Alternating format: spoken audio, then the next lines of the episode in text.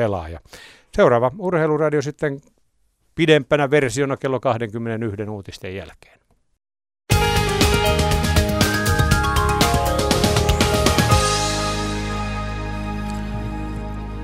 Kehä kolmosella eli tie viisikymmentä. Palava ajoneuvo edelleen tiellä tieosuudella Tuupakan liittymä Vanha Hämeenlinnan tie. Toinen ajorata on suljettu liikenteeltä ja liikenne seisoo. Tämä haittaa länteen suuntautuvaa liikennöintiä. Ja paikalla on myös kiertotie, käytössä kiertotie Tuupakan kautta. Siis Tuupakan liittymä Vanha Hämeenlinnan tien Kehä kolmosella palava ajoneuvo tielle, jonka vuoksi toinen ajorata on suljettu liikenteeltä ja liikenne seisoo, länteen suuntautuva liikenne siis. Ja paikalla on käytössä kiertotie Tuupakan kautta.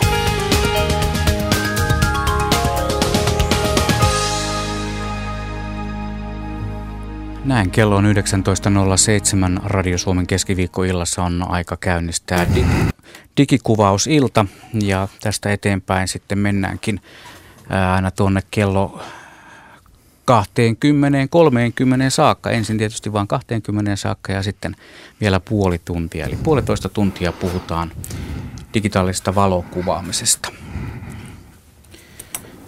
Studiossa on Juha Laaksonen ja sitten täällä on vieraat. Juha, ole hyvä, esittele. Niin, meillä on kuuluisia suomalaisia valokuvaajia Markus Varesvuo ja Seppo Pöllänen. Hyvää iltaa, herrat. Tämä digikuvausilta aloitettiin pari-kolme vuotta sitten ja silloin me mainostettiin tätä semmoisella teemalla, että luontovalokuvaus ei ole enää yksinäisten partaisten miesten puurtamista metsien keskellä viikset ja parta huurussa. Nyt kun katsoo studiossa, niin Blombergilla on partaa, tukkaa vähemmän, mulla on vähän partaa, teillä ei ole kummallakaan partaa. Te olette siististi pukeutuneita miehiä ja suomalaisia huippuvalokuvaajia. Mil, mil, millaisia valokuvaajat nykyään on? No, mitäpä tuohon hapitukseen nyt oikein osaa sanoa, että tot, parturissa on käyty tänään ja partaa aamulla ajettu, että puhdas paitakin. Se on hyvä radiolähetyksessä olla siisti.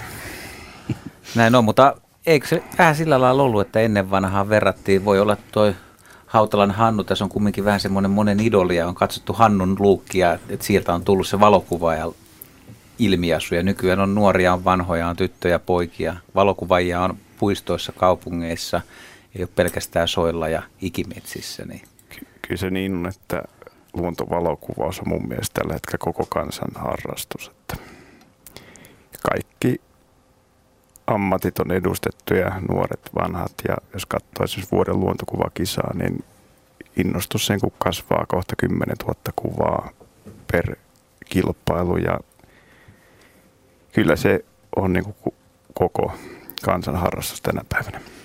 Kun tuossa Markus mainitsi tuon vuoden luontokuvakilpailun, niin en voi olla esittämättä kysymystä, että mikä yhdistää meitä neljää täällä studiossa paitsi yhtä. Juha haluaa varmasti vastata. No, toi Seppo Pöllänen virnistää siihen malliin, että antaa hänen vastata. Ai, mulleko tämä sattuu? No, ehkä se liittyy tähän menestykseen kyseisessä kisassa, että täällä on vissiin kolme, jotka oli kuva seinällä Finlandia-talolla muutama viikonloppu sitten. Niin ja yksi, joka ei ole koskaan kilpailuun kuvaa lähettänyt. Muuten olisi ollut tietenkin seinällä. No ei, ei spekuloida, kiitos.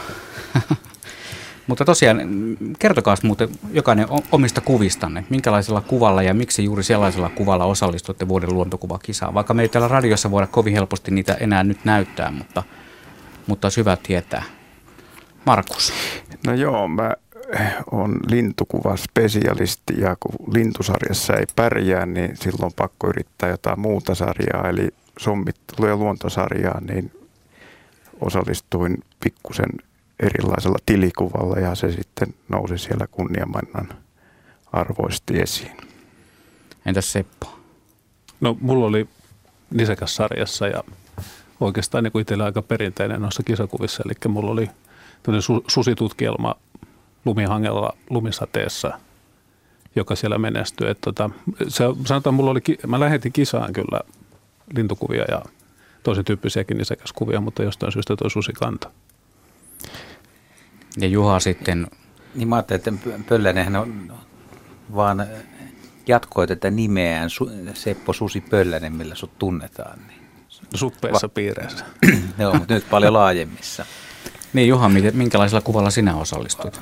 Mulla oli semmoinen kuva la- lapsesta, joka kävelee rantaa pitkin ja tulee Kanadahanhien välistä kohti kameraa, laajakulma pokkarilla kuvattu maan tasalta, ja se oli Ihminen ja luontosarjassa.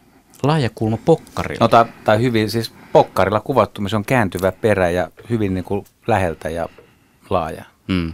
mutta ei, ei järkkärillä. Mm. Eli, eli jälleen kerran tuli, tuli todistettua se, että ei tarvitse olla pärjätäkseen, vuoden luontokuvakisassa ei tarvitse olla kymmenen tuhannen euron kamera. Niin, vissiin pitää todeta, että viimeisen viiden vuoden aikana niin kaksi kertaa koko kisa on voittanut pokkarikuva, joka on sinänsä esimerkki siitä, että se luovuus kuvan sisältö on paljon tärkeämpi kuin välineet, joilla se on otettu. Juuri näin. Varmaan tämän illan aikana tullaan puhumaan paljon välineistä.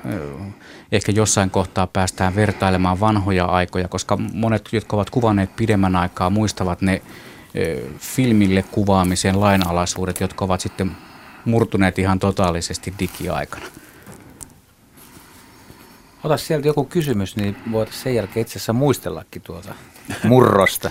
No niin, no kun kerran mainittiin, niin tata, tässä on tämmöinen kysymys, että onko ja millä tavalla A S A-luvulla vaikutusta kuvan rakeisuuteen? Kuvan pikkukameralla pieniä viisi megapikseliä kuvia. Eli heti tämmöinen tekninen kysymys, joka... Sehän menee tekniikkaspesialisti Pölläsen piikkiin tämä. Tota, joo, siis mitä isommalla isoarvolla, tai A S A-arvolla, nykyään puhutaan isoarvoista, niin tota, kuvataan, niin ei ole enää niin kuin rakeita tavallaan, niin kuin filmirakeita, mutta se rupeaa kennollakin tapahtumaan, eli rupeaa niin kuin kohisemaan ja pikseli rupeaa tulemaan esille, että mitä korkeampi tai isompi se isoarvo on, niin tavallaan ikään kuin rakeisemmalta ja se kuva näyttää. Mutta eikö se riipu aika paljon kamerasta, että, että kuinka suurella isoarvolla saa ja kannattaa kuvata? Ilman muut se riippuu kamerasta, mutta se pääsääntö pätee juuri niin kuin Seppo sanoi, että otetaan yksi kamera, nostetaan iso lukua, sen enemmän tulee tätä kohina tai rae, nykypäivänä tosiaan puhutaan kohinasta, niin se esiin. Mutta tämä vanha juttu, milloin kuvattiin sata-asasella tai viisikymmentä-asasella tai oikeastaan kuusikymmentäneljä Kodachrome-asasella filmillä, asalukko on hyvin pieni, niin millä esimerkiksi, jos sulla on hämärä tilanne, niin on, onko se kolmetuhattakaksisataa jo vai onko vielä enemmän? No sanotaan nyt näin, että, että tuhatkuusisataa iso luku on sellainen, jolla mä kuvan aika paljon lentotilanteita edelleen, laatu pysyy varsin hyvänä. No sen, sen olisi täytyy niin kuin huomata se, että niin kuin yleisestikin niin se taso on, tai kameroiden se ison noston, tai se kesto, tai mitä mä sanon, että kestää nostaa sitä isoa yhä korkeammalle ja korkeammalle.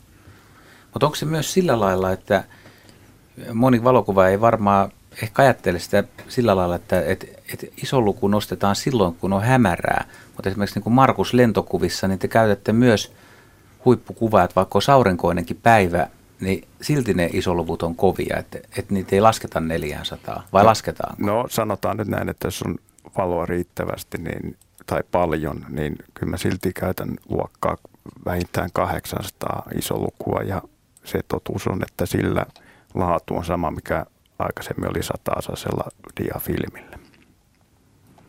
Ja näissä Markuksen kohteessa on tietysti just kohteen nopeus, ja sitten...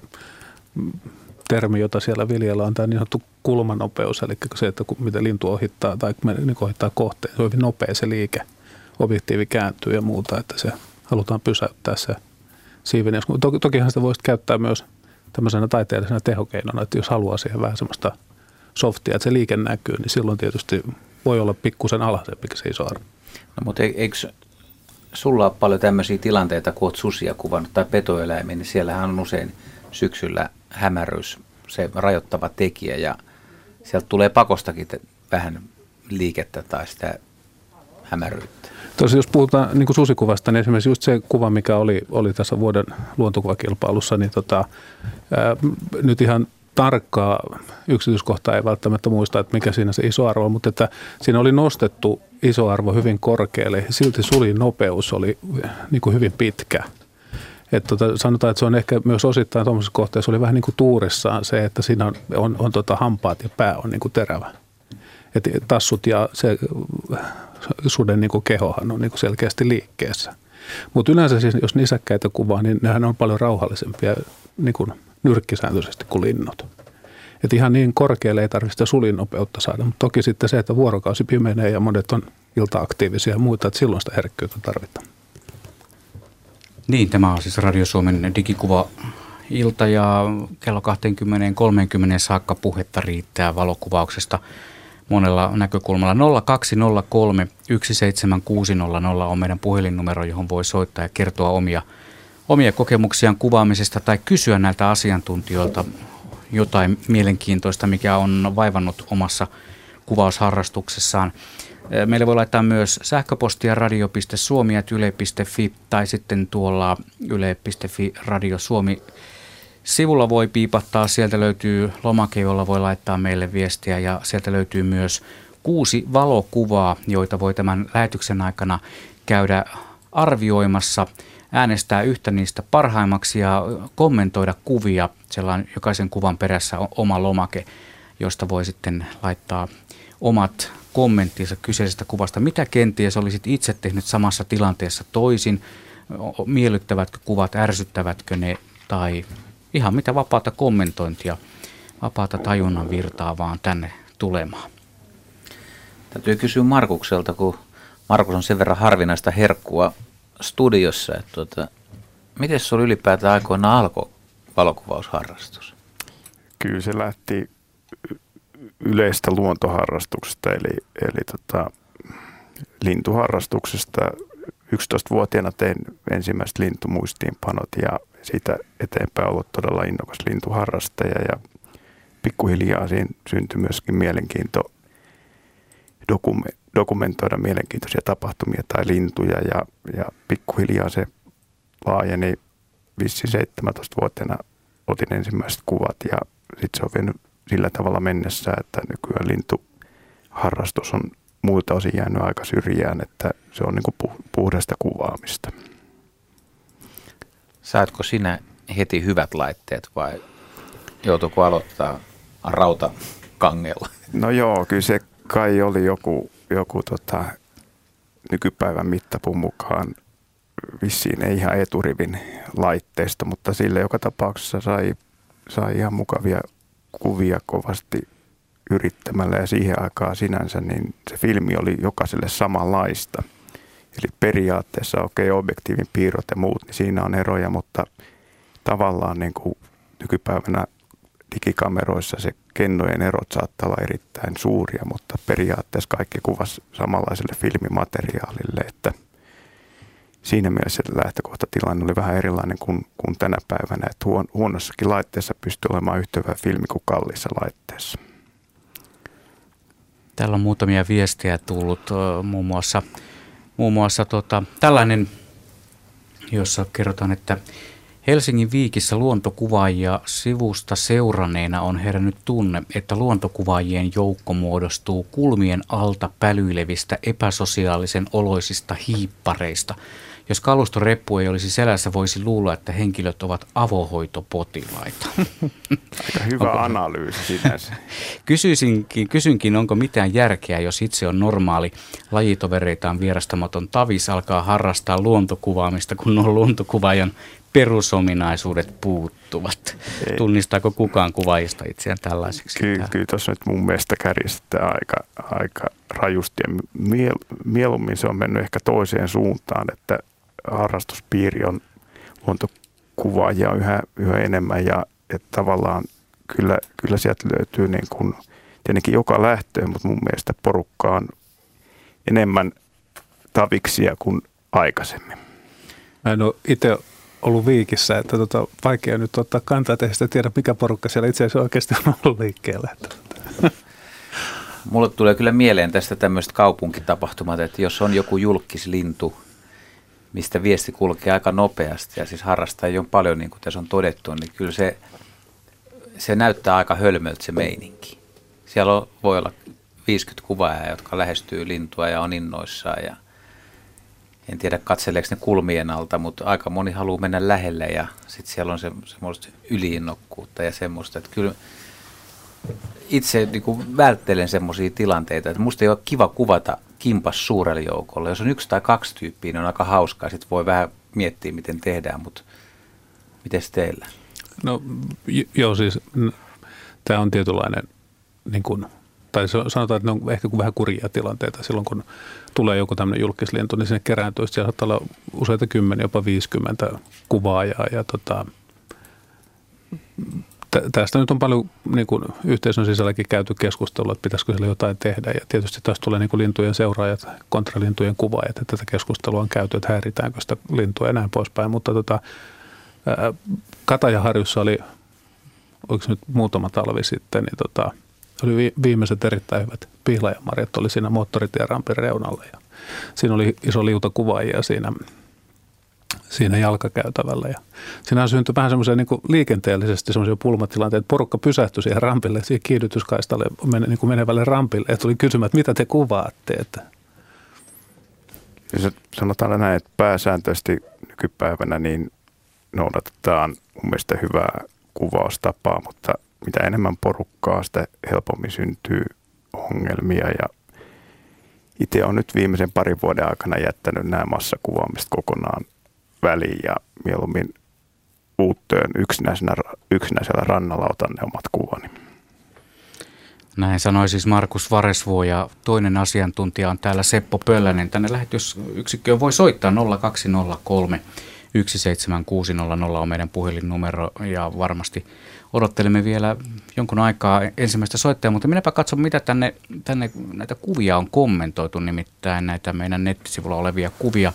Radion kuuntelijat, jotka eivät pääse tällä hetkellä nettiin, jäävät tietysti tässä pikkuisen nyt ikään kuin toisarvoiseen asemaan, mutta tässä on kiikarimies sumussa kuva ja tätä on kommentoitu muun muassa näin, että siinä on vain se joku, joka tässä kuvassa puhuttelee. Tosiasiassa tulee mieleen, että mitä hän kiikaroinee ja mitä nähnee sumussa. Tämä on vaan kuvauksellisesti hyvä.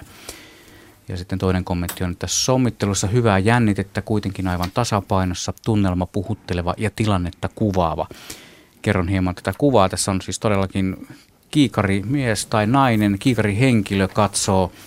Katsoo tuota itään, eikö länteen, hän tuo tuossa katselee kuva, kuvassa aurinko loimottaneen tuolla taustalla. Aika tuollainen harmaan sävyinen vähän luo aurinko-oranssin vivahdetta kuvaan. Otetaanko toinen kuva arvio vielä, vaikka toi fasaanikuva, joka on aika veikeän näköinen, veikeän näköinen kuva. Siinä on fasaani muutamien tuollaisien ruohonkorsien takana. Saariston tyttö kommentoi, tosi hieno kuva, kovaa ja pehmeää, ihanassa tasapainossa. Ja sitten Maravon Boy niminen eh, nimimerkki kertoo, että ilme kertoo enemmän kuin tuhat sanaa ja pitkä tarina. Olisi tämäkin luonnossa joskus autiometsän siimeksessä kiinnostavaa nähdä ja kokea, miten tilanne kehittyy. Muun muassa näitä kommentteja on tullut. Mitäs mieltä Markus on? Markus on lintukuva ja tässä on nyt nisäkäs kuva, niin annetaan Markukselle toi fasaani puhutteleeksi. Ja muutenkin, minkälainen laji fasaani on kuvata? No tota, fasaani on ihan mielenkiintoinen, itse asiassa erittäin kaunis lintu, vaikka sitä helposti yleen katsotaan ja todetaan, että jaa, tuonti, tuontilaji ja riikinkukko ja ei Suomen luontoa, mutta kyllä se Suomen luonto on tänä päivänä ja, ja tota, itse asiassa erittäin kaunis ja, ja naaras on hillityn. Tyylikäs ja, ja mulla on se periaate, että hyvä kuva on hyvä kuva, onko se otettu fasaanista tai, tai tota merikotkasta, että itse laji ei ratkaise, vaan sen kuva sinänsä. Ja jos tätä kuvaa katsotaan, niin mun mielestä on mielenkiintoinen ruutu, mutta liian suuri kontrasti on valosan pään ja tumman pään suhteen. Mua olisi puhuttu paljon enemmän, jos tuo koko tausta olisi ollut tummaa. Tuossa on nuo hienot heinänkorret rytmittää tota kuvaa ja, ja hieno tumma tausta nostaa linnun hyvin, hyvin esiin. Sinänsä tuo valo tuolla voisi olla ihan hyvä, hyvä, mutta mun mielestä se on liian voimakas. Kuinka se Pölläsen Seppo hätkähtää katsoessa uutta kuvaa. Ajan tässä vähän takaa sitä, että kun näkee paljon valokuvia, niin tuleeko kyyniseksi myöskin, että huippukuvakaan ei säväytä? Ei, ei ainakaan mulla missään. Mä nautin kyllä siitä, että kun voi katsella hyviä kuvia. Että tota, sanotaan näin, että itse en ole koskaan ajatellut sitä, että, että tota, olisin kuvasta sillä lailla kateellinen, vaan tota, kyllä mä olen koettanut sitten, että kun hyviä kuvia näkee, niin miettii sitä, että miksi se on hyvä ja jos sieltä on niin saatavissa oman kuvaukseen jotain, niin ottaa ne niin kuin reppuun mukaan. Mut voiko sanoa jostain kuvasta, miksi se on hyvä? Vai voiko se vaan tulla, että, että tämä on hyvä?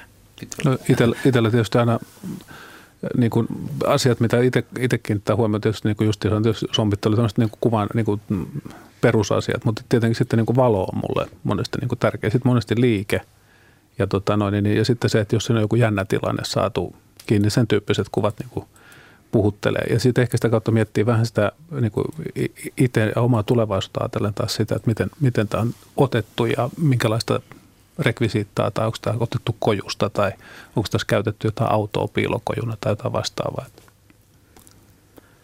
Kuinka paljon Markus ottaa mallia muista kuvaista? Tarviiko enää ottaa?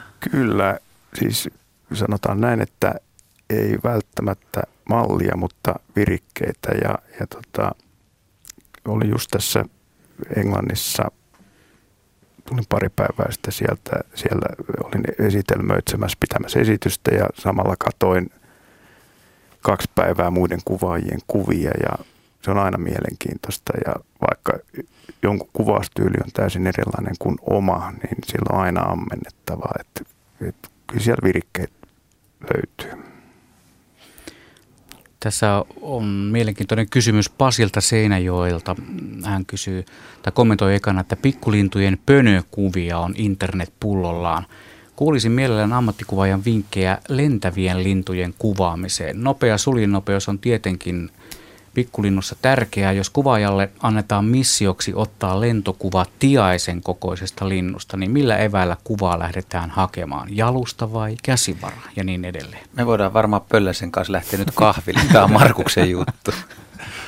No joo, tuota, sinänsä nyt kommentoidaan tuota pönökuvausta nopeasti alkuun, eli, eli tavallaan mun mielestä liikaakin suhtaudutaan negatiivisesti tänä päivänä siihen, että lintu on paikallaan. Se ei vielä kerro sitä, että minkälainen se kuva on. Eli, eli siellä voi olla vaikka kuinka mielenkiintoinen sommittelu, hieno tausta, todella upea kokonaisuus. Mutta tietenkin niitä on paljon helpompi ottaa kuin, kuin tota, näitä lentokuvia. Ja kyllä se lentokuvauksessa niin tiaisen kokoinen lintu, niin ilman muuta siinä on, lähdetään käsivaraa otoksesta liikkeelle. Siellä on monta erilaista tapaa on yrittää ennakkotarkennuksella, eli kun lintu lähtee jostakin oksan nokasta lentoon, niin yrittää ennakkotarkennus siihen oksan nokkaan ja sitten sarjaa linnun lähtiessä lentoon. Toinen homma on tuossa muuttoreitin varrella. No, tiaisia on vaikea päästä ehkä Hankoniemen lukuun ottamatta kuvaamaan niin kuin muuttolennossa, mutta siellä niemen nokassa, kun ne lähtee viimeistä puista lentoon, niin silloin laajalla neljänkymmenenviiden pisteen automaattitarkennuksella ja käsi, käsivaralla, niin joskus saattaa olla tuntiin tulla satoja tilanteita, että ainakin pääsee yrittämään. Mut tuleeko tässä vastaan se, että on todella paljon etua siitä, että on harrastanut lintuja ja aika paljonkin, jos valokuvaa lintuja, tietää myös niiden käytöksen ja osaa vähän aavistaa, että miten, mihin suuntaan ne lähtee ja miten ne käyttää. Siitä on äärettömän paljon etua. Se on todella suuri etu, mutta ilman sitä tuntemustakin voi lähteä liikkeelle ja se tuntemus myöskin sitten karttuu pikkuhiljaa harrastuksen edetessä. Meillä taitaisi olla ensimmäinen soittaja mukana lähetyksessä. Napataanpa hänet mukaan, kun oikeilla nappulata vaan tässä painelee. Marko on puhelimessa, terve. Tervepä terve. Minkälaista kysymystä sinä haluaisit näille asiantuntijoille esittää? No joo, itsellä käynyt monta kertaa silleen, kun on äänessä tämmönen mm, räpsiä vaan, että on tota noin pokkari mukana ja jonkun verran tullut esimerkiksi kalasteltua ja muistan kerran, kun oltiin Merrumilla Ruotsissa kalassa ja se sehän pomppi lohia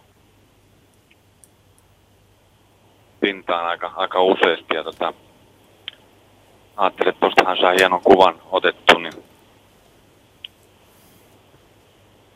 ei yhtään kertaa niin kuin sattunut kuvaan sit lohi. Se oli just niin kuin lohi hypännyt tai sitten ehkä hyppäämässä tai, tai kun tiettyyn kohtaan niin kuin tarkensi kameraa ja, ja tota noin, ää, ajattelin, että ottaa sarjalla siitä kuvia, niin se hyppäsikin siinä vieressä sitten ja näin päin pois. Niin oikeastaan kaksi kysymystä, että kun olen nähnyt onnistuneita otoksia jostain hyppäävästä taimenesta, niin ensinnäkin, niin miten se on mahdollista? Onko se vaan, että, että niin otetaan tuhat kuvaa yhdestä kohtaa ja pitää peukkuut pystyssä? Ja sitten toinen kysymys, että onko olemassa nykytekniikalla niin tämmöistä pokkarityylistä kameraa, joka ottaa sen kuvan niin saman tien, että ei, ei mieti niin puolta minuuttia ennen kuin se on valmis. Tä, tämmöisiä mielessä. Hyviä kysymyksiä. Kumpi herroista vastaa? Miten se taimen? Aloitetaan siitä taimenesta. Markushan voi miettiä, että taimen, että se olisi koskikarra, joka sukeltaa pinnan alta ja lehahtaa läheiselle kivelle ja sun pitää saada kuva siitä, kun, jos sulla ei taimenesta ole kuvaa, mutta miten se hoidetaan? No, mä en ole itse taimenta kuvannut, mutta kuullut kyllä aika tarkkaa tarinaa siitä, että miten sellainen kuva otetaan. Ja, ja tota, ainakin tietyissä nousujoissa tai koskipätkissä niin erittäin usein kalat lähtee hyppyyn niin kuin hyvin suppeelta alueelta, eli tietystä, tietyssä kohtaa, ja sitten se on vaan sen jälkeen, kun sä oot paikallistanut sen kohdan, että mikä on se paikka, jossa useimmin se hyppy tapahtuu, niin sitten se on vaan sitä sarjatulella leikkimistä, että hyvin vaikeasta on ennakoida, niin kuin, että juuri sitä hetkeä, että milloin se tulee pintaan, ja pokkarilla on tietenkin se ongelma aina, että siinä on viive tässä. Ja, ja sen takia niin mä sanon, että se pokkarilla hyppykuvan otto, niin se vaatii jumalatonta tuuria, kannattaa ruveta lottoamaan. En, ennakoimista. Jos onnistuu nimittäin. No miten sitten järkkäripuolella, kun, kun on näitä, on puhuttu isoluvuista ja suljinopeuksista ja näin päin pois, niin e, eikö se tavallaan semmoisen niinkö, semmoisen, semmoisen tota, kisanvoittajakuvan ottaminen on on järkkärillekin aika tuurissa. Varmaan se on, voi sanoa, että tuurissa, mutta kyllä se on enemmän mun mielestä taitoa kuin tuuria. Sä tiedät sen paikan, mistä se suurin piirtein lähtee, ja, ja sulla on, sä tiedät, minkälaiset säädöt sulla pitää olla, minkälainen okay. suljin nopeus. Niin tota, tiet, tavallaan ne säädöt on sellaiset, että tiedät, jos se osuu kuvaan, niin se riittävä, riittävä suljin nopeus, että se kala pysähtyy, ja tietenkin järkkärikameralla sä pystyt kuvaamaan pidempiä kuvasarjoja. Eli, no. eli muutama sekunnin kuvasarja, niin oikea koski, niin niitä lohia nousee kuitenkin suht, suht paljon, hyppytilanteitakin tulee eteen. Mites tuommoisessa hei tarkennuspisteet, kun ajattelee, että pitääkö ottaa vaan keskeltä, koska muuten se voi heittää sinne jokeen. Miten sä kuvaisit? Miten sä, minkälaiset asetukset sä laittaisit? Jaa, ei, ei ole itsellä kokemusta, mutta, mutta tota, sanotaan nyt näin, että jos koskikaraa kuvaan taustaa vasten, niin kyllä mä oon käyttänyt niin kuin laajaa tarkennusaluetta. Ja tuollainen no, nopeasti hyppäävä lohi, niin sulla on hirveän vaikea niin kuin samalla, kun sä ehkä huomaat, että se no, lähtee nousemaan sieltä, niin yhtä pistettä pitää siinä lohessa. Eli se neljäkymmentäviisi piste, eli laajan alueen tarkennus on silloin varmaan toimivampi, mutta niin kuin todettu, itsellä ei ole tästä, tästä tota, suoraa kokemusta. Ne on, ne on kuullut puheita ja hienoja kuvia on nähnyt näillä metodeilla otetun. Kiitoksia teille. Kiitos soitosta. Juu, meille saa edelleen soittaa. nolla kaksi nolla kolme yksi seitsemän kuusi nolla nolla on puhelinnumero. Valokuvien käsittelystä retusoinnista puhutaan paljon. Siitä on yksi kysymyskin heitetty. Antti kysyy, että miksi tuunatut kuvat ovat hengettömiä? Ovatko ne? Ta- taitamaton tuunaaja silloin. Että, ja mitä tarkoitetaan tuunatulla kuvalla, mutta sanotaan näin, että se kuva, minkä kamera tuottaa, on raaka kuva ja se on ainakin hengetön. Eli, eli kyllä siellä niin kuin kontrastit, värit ja valot pitää hienosäätää ennen kuin se on valmis kuva. Jos se menee sitten yli, niin, niin tota, eli mä itse tulkitsisin näin, että tuunattu kuva on sitten sellainen, että on lähennellään epäluonnollista kuvaa, mutta se, että kuvaa säädetään, niin se, se on mun mielestä niin kuin sellainen katsojaa kunnioittava asia. Eli tehdään kuvasta luonnollinen, mutta niin hyvän näköinen kuin siitä saadaan. Tässä on Pentti myös kommentoinut vähän samaa, että monet nykyajan luontokuvat ovat liian kauniita tai hienoja. Ne ei anna ehkä luonnosta sellaista kuvaa. Ja jos itse ajattelen tuota samaa asiaa, niin monet, monet tai esimerkiksi kun on, on hyvin tarkka lintukuva, niin sehän on tavallaan tarkempi kuin mitä ihminen näkee luonnossa lentokuva jostain tiasta, koska sehän ei ehdi nähdä, minkä näköinen se on altapäin. Onko se näin, että jos vertaa vaikka, vaikka vähän noin vanhempiin aikoihin, että et, et kuvat on tosiaan nykyään niin hienoja, että arvostetaanko tämmöisiä hämärän mystisiä kuvia samalla lailla kuin ennen? Kyllä mä ainakin arvostan. Se ei ole ehkä ihan sitä, mitä mä itse kuvaan. Toki sellaisiakin otan, mutta myöskin arvostan sellaisia kuvia. Että tavallaan sitä fiilistelyä, se on yksi osa kuvaa. Mutta sanotaan nyt näin, että jos seuraa sitä, että minkälaista kuvaa käytetään, eli lehdet, kirjat, niin, niin kyllä se on enemmän tämän selkeän ja värikkään kuin tota, värittömän ja fiilikseltään ehkä hienomman kuvan käyttöön.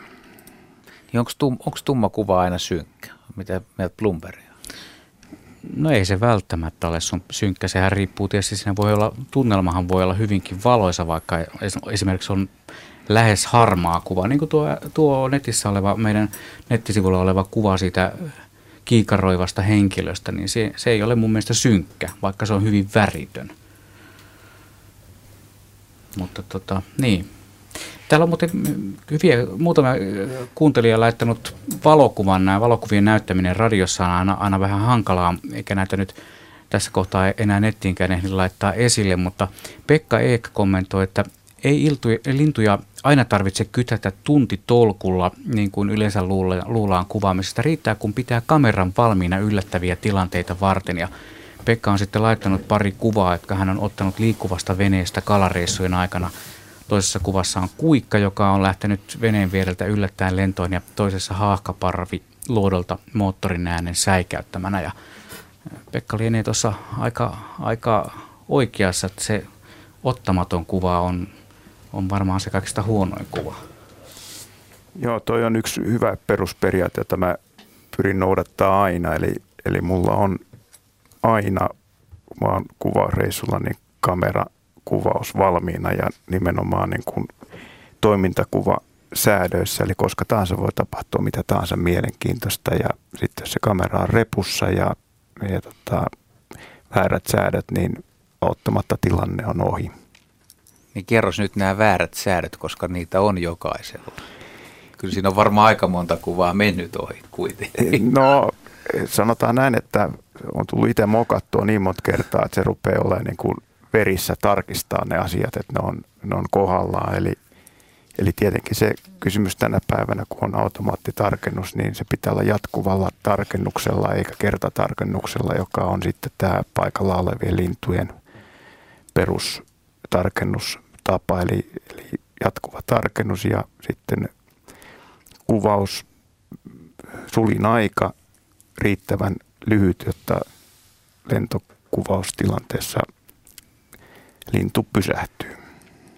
Siinä on ne perus, ihan perusasiat, ja yleensä vielä sitten aika usein tapahtuu niin, että se yllättävä tapahtuma, niin lintu sitten siitä ampasee taivaalle, niin usein sitten vielä pikkusen ekstra valoa, koska taivaalla, taivas taustalla on vaaleampi kuin itse lintu. Sano nyt suoraan, että kuinka monta vuotta menee, että nämä perusasetukset on, kun uuttoissakin kävelee tietä pitkin, niin ne on aina kondiksessa, koska tuota, omasta kokemuksesta voin sanoa, että ne ei ole juuri koskaan kunnossa. No kyllä siinä menee valittavan monta vuotta, mutta kyllä mä voin itse sanoa, että nykypäivänä niin mulla on lähes aina ne oikeat säädöt, koska riittävän monta kertaa on kompastunut väärin sääntöihin, hieno tilanne. Onko Sepolla oikeat säädöt? Vai säädät sen vasta, kun tilanne on päällä? Mun piti sanoa sitä, että sullakin on niitä uuttoja vuorokausia sen verran paljon, että kyllä luulisi olevan jo oikeat säädöt. Mä, mä oon vähän hitaampi ehkä sitten. Mm. Ei se tarvitse muuta kuin se, että on, on kuvannut jotakin vähän toisenlaista toimintaa, ottanut vaikka automaattitarkennuksen pois päältä ja sitten kun tulee se tilanne, on autofokus manuaaliasennossa ja se on sitten siinä, kun se tilanne tulee päälle ja se on nopea tilanne, niin siinä on sitten vaan pelkkää, pelkkää taidekuvaa edessä. Joo, siis toi äskeinen kommentti siitä, että, että koskaan ei tiedä, mitä mielenkiintoista tulee eteen eikä tosiaan tarvita sitä vuorokausien kojukykkimistä, niin se on, se on aivan totta. Ja oikealla paikalla, jos on lintuja liikkeessä, niin mitä tahansa voi tapahtua. Ja se on yksi tämän mun mua lähellä olevan, eli lintukuvauksen suola. Niin, tämä, niin, niin se, se verran vielä tuosta kojussa kökkimisestä, että kaikki linnuthan ei mitenkään välttämättä edes vaadi sitä piiloutumista kuvaajalta, että rauhallinen olemus ja liikkuminen ja lähestyminen, niin ei, ei se tosiaankaan vaadi päivän tai vuorokausien kökkimistämistä. Hmm. Niin, eikä se välttämättä vaadi mihinkään erämaahan matkustamista, että pystyy kuvaamaan luontoa. Ei tarvitse, kun kaupungissakin menee vaan johonkin lähimpään puistoon, niin varmasti siinä on hyvä harjoitella esimerkiksi puluparven kanssa niitä lentokuvia. Sitten kun menee kuvaamaan jotain vähän harvinaisempaa lintua, niin se saattaa olla aavistuksen verran verissä. Juhalla on sormi. Tämä harjoittelu oli hyvä sana. Oletteko te harjoitellut? Vai onko vaan kaikki harjoittelua? Mutta voiko harjoitella valokuvaamista? Joka päivä on harjoittelua, eli jokainen kuva, jonka sä otat, niin siitä jää joku jälki tuonne takaraivoon. Ja erityisesti tänä päivänä, kun sä näet sen tuloksen kameran takaruudulta saman tien. Eli, eli se oppimisprosessi on itse asiassa niin aika tyly. Eli se virre tulee heti esiin ja okei, rauhallinen tilanne, lintu on paikalla, niin silloin sä voit korjata sen saman tien. Mutta niissä lentokuvaustilanteissa niin se, että mikä meni pieleen, niin paljastuu heti ja sä voit muuttaa niitä säätöjä saman tien. Ja kun sä oot riittävän kauan tätä kehää kiertänyt, niin joskus sulla on jopa oikeat säädöt oikeassa kohdassa.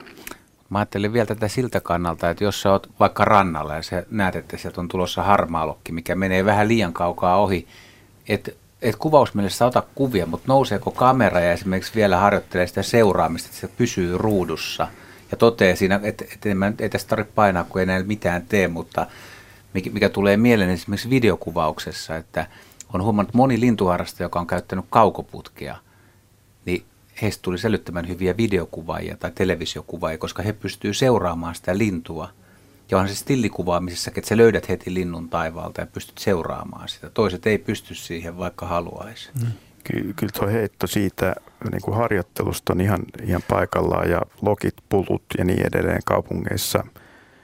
Ehkä varikset ja niin edelleen jossakin kaatopaikalla on loistavaa materiaalia tai harjoittelua ajatellen. Tietenkin ne on sinänsä mielenkiintoisia lintuja. Sä voit ottaa vaikka kuinka hienon kuvan variksesta. Hyvän toimintakuvan. Niitä ei muuten ihan hirveästi ole näkynyt viime aikoina. Niin, niin se, erityisesti jos sä et ole hirveän paljon kuvannut, niin nimenomaan kuvaamalla oppii. Ja näkee, että näillä näillä arvoilla hei, tämä ei riitä pysäyttämään lintua. Tai just sopivasti saadaan liikettä tällä suljin nopeudella. Pää pysähtyy siivissä liikettä. Kyllä se, voin, voin suositella harjoittelua.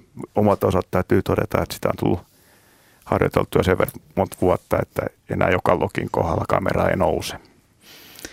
Helsingissä ainakin on hyvä, sanotaan näin pääkaupunkiseudulla asuville, hyvä paikka käydä harjoittelemassa on tuo Suomenlinna. Suomenlinnan lautalla nimittäin pääsee, pääsee ampumaan, siis kameralla ampumaan lokkia aika, aika makeissa, makeissa tilanteissa. Ne tulee lentää siihen lautan perään esimerkiksi ja siinä on hyvä harjoituskenttää ja joskus saattaa sieltä kuvista löytyä jopa ihan hyvä ruutukin sitten.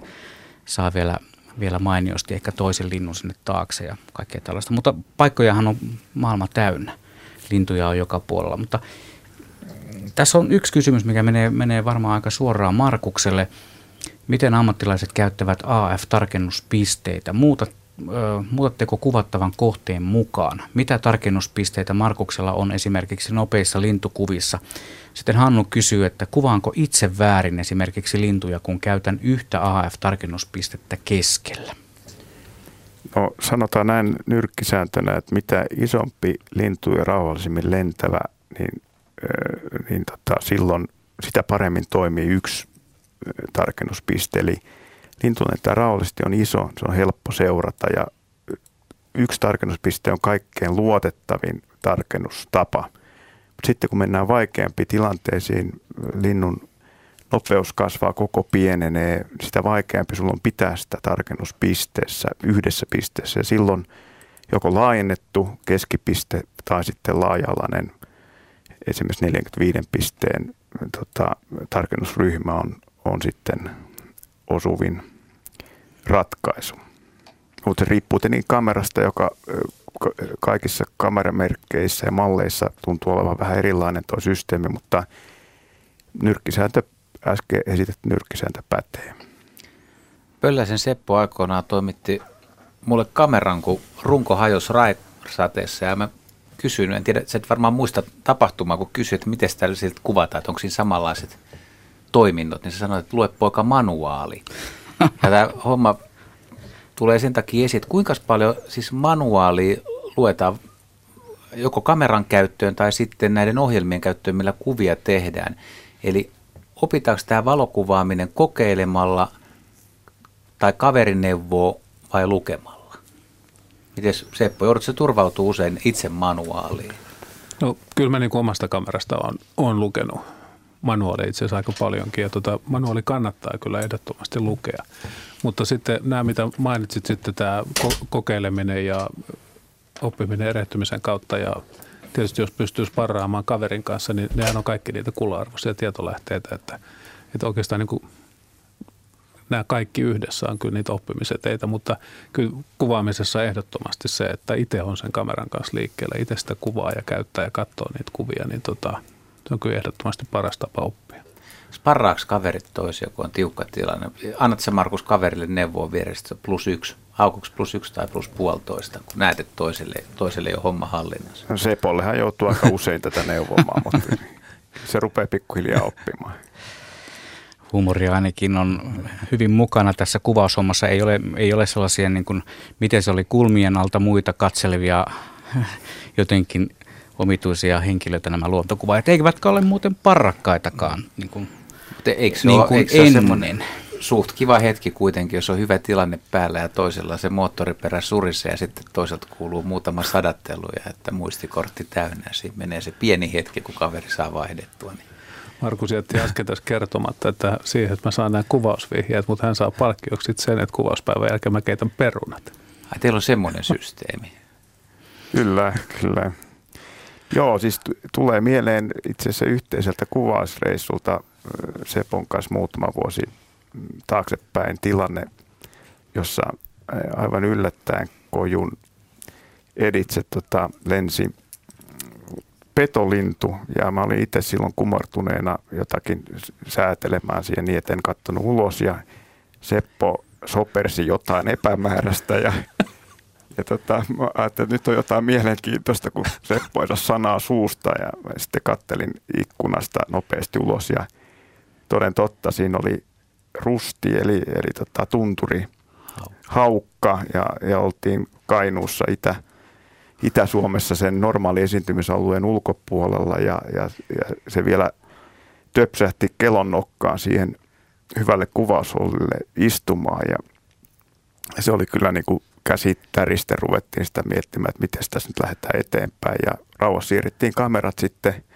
kohille ja saatiin, saatiin hyvät peruskuvat ja sitten tuli se mielenkiintoinen tilanne, että tiedettiin, että se jossain vaiheessa tästä varmaan ei kauaa siinä ole ja, ja Seppo lisäsi millejä ottaakseen niin kuin lähi, lähipotretteja ja mä vähensin millejä, koska mä oletin, että se lähtee kohta lentoon ja no sehän lähti tietenkin lentoon ja mä sain siitä jonkinnäköiset jonkinnäköiset, tota, vaikka keli oli aika nahea, niin jonkinnäköiset lentokuvat, mutta siinä tuli taas vaan se esiin, että se on ratkaisu ja pitää tilanteen mukaan tehdä, ja ne joskus ne on oikeita, joskus vääriä. Sepolla on hienot lähikuvat ja mulla on kohtuulliset lentokuvat, kumpikin oli tyytyväisiä, mutta erilaiset ratkaisut. Näin.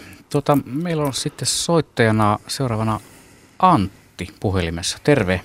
No moro. Mitä sä haluaisit kysyä? Semmosta vaan, että tota, ajattelin tuossa ensi keväänä lähteä tuonne Kuusamon kuvailemaan karhuja, niin tota, vaan kysyin sen, että minkälaista linssiä sinne kannattaisi ottaa mukaan? Nyt soitit oikeaan paikkaan, sillä täällä on ainakin ihan vähän aikaa sitten karhukuvaajana kunnostautunut Juha Laaksonen paikalla. Joo, mutta kyllä ja pö- pö- Pöllänen on niin paljon on niiden kanssa tekemisestä, tämä Seppo sanoo. Tota, mä en tunne sitä Kuusamon paikkaa sillä lailla, että minkälainen se on niin kuin kojujen sijoitukseltaan ja kuinka läheltä tai onko siinä mitään lampeja tai, tai muuta, mutta kyllä sinne kannattaa varmastikin lähteä niin kuin laajalla polttovälialueella, eli jos haluaa lähikuvia ja muuta, niin, niin jos ne karhut jää vähän kauemmaksi, niin tota, vähän pidempää polttoväliä, mutta sitten jos, jos se maasto on ja karhut tulee lähelle, niin jotain, no ehkä nyt ei, no tietysti jos tulee ihan laajakulmaetäisyydellä, mutta joku seitsemänkymmentä kaksisataa zoomi tai joku tämmöinen voi olla niin kuin kä- kätevä. Yleensä noissa suurpetohommissa, kun kojusta kuvaa, niin joku zoomi olisi kyllä niin kuin kullanarvoinen. Esimerkiksi joku sata, kolmesataa, kaksisataa, neljäsataa, tämän tyyppisiä objektiiveja, jos voi käyttää, mutta ei varmasti ole semmoista yh- yhtä optiikkaa, että ota koko reppu, reppu mukaan sinne. Et tota. Itselläni on tuommoinen Nikonin seitsemänkymmentä kolmesataa tärinä vaimennettu. Joo. Se on varmaan ihan loistava, loistava peli. Nimenomaan kojussa kun oot, niin sä et itse pysty liikkumaan ja, ja zoomilta sä pystyt hallitsemaan, rajailemaan tilanteita, mitä eteen tulee. Niinpä. Joo. Eikä varmaan aina kannata käyttää sitä kolmesataa tosiaan, niin laajakulmat tai, tai vähän avarammat kuvat. Usein kun huomaa, että jos on koko paketin kuvannut tiukasti, niin kaipaa, että miksi mulla ei yhtään kuvaa siitä, missä se on ympäristössä. Joo, jos varsinkin se ympäristö kestää. No, monesti noissa karhunkuvauspaikoissa niin, tota, niin sanotusti maasto kuluu, eli karhu on myös semmoinen kulkija ja muuta. Ja jos siinä on ollut sitä kuvaustoimintaa tai katselutoimintaa siinä kuvauspaikassa pidempään, niin sieltä on yleensä niin sanotusti se kunttakerros kulunut pois. Ja se on vähän niin kuin karrikoiden mustalla muralla. Niin tota, silloin voi olla se varsinkin lähellä olevien karhujen niin kuvaaminen niin, että se ympäristö näkyy, niin se ei välttämättä ole kauhean palkitsevaa, mutta et, niissä on myös, kun monet yrittäjät siirtää niitä kojuja ja muuta, niin sieltä voi löytyä sitten, että jos pääsee sopivaan saumaan, niin hyvä, hyvät koskemattomat ympäristöt, ja ne kannattaa kyllä ehdottomasti käyttää hyväksi. Et mulla kävi kerran itsellä sellainen tilanne, että oli ihan uusi kojupaikka, metsä, tämmöinen metsäkoju, ja tota, mä en ollut muistaakseni, oliko mä yhden, yhden yön siinä, siinä kojussa, ja musta tuntuu, että mä oon ottanut kaikista parhaimmat niin kuin karhukuvat sen yhden yön aikana. Eli ne, ne tuli ihan siihen lähelle ja pääsi kuvaamaan vähän laajakulmaisemmalla ja sai sitä mustikanvarppua ja ikikuusta ja kaikkea muuta siihen kuvaan. Mä itse olen tosi tyytyväinen siihen yhteen päivään, kun mä satun saamaan hyvän kojupaikan. No, joskus ottaa kyllä päähän, kun on vaan yksi runko, mutta onneksi on nyt sitten kaksi runkoa, millä voi kuvata. Toisessa laaja ja toisessa teli. No, se on hyvä, joo. Niitä sitten sattuman mukaisesti kuluttaa mukana. Joo, ja varan runko on joskus ihan paikallaan olla mukana. Jos käy se kauhea hetki, että se runko lakkaa toimimasta juuri silloin, kun pitäisi ottaa kuvia. Niinkin voi käydä. Selvä, kiitoksia Antti. Kiitoksia. Moi. Hyvää illan jatkoa. Kiitos. Moi. Meillä on viisi minuuttia ennen kello kaksikymmentä uutisia aikaa vielä tässä. Tänne lähetykseen voi soittaa edelleenkin nolla kaksi nolla kolme yksi seitsemän kuusi nolla nolla ja kaksikymmentä kolmekymmentä saakka puhutaan sitten valokuvaamisesta vielä. Tästä kun tuli kaksi runkoa, niin pääsi aika hyvällä aasinsillalla siihen, että kuinka suurta välineurheilua tämä kuvaaminen nykyään on. Voisi vielä miettiä sitäkin kann- siltä kannalta, että Että uusia malleja tulee, mutta tuleeko niitä sopivassa tahdissa, että voisiko tulla harvemmin ja sitten kaikki herkut kerralla vai odotetaanko tässä vain, että kuvaajat tietyt vaihtaa koko ajan ja raha pyörii ja tavara vaihtaa omistajaa?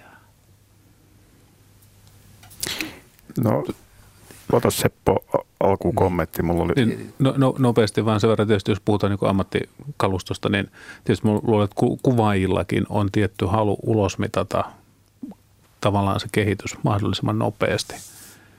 Et, et, tietysti, että mikä se frekvenssi on, ne on aivan liian kalliita ne laitteet, ja se uusimistarve noin niin kuin lainausmerkeissä ne oli liian tiuha.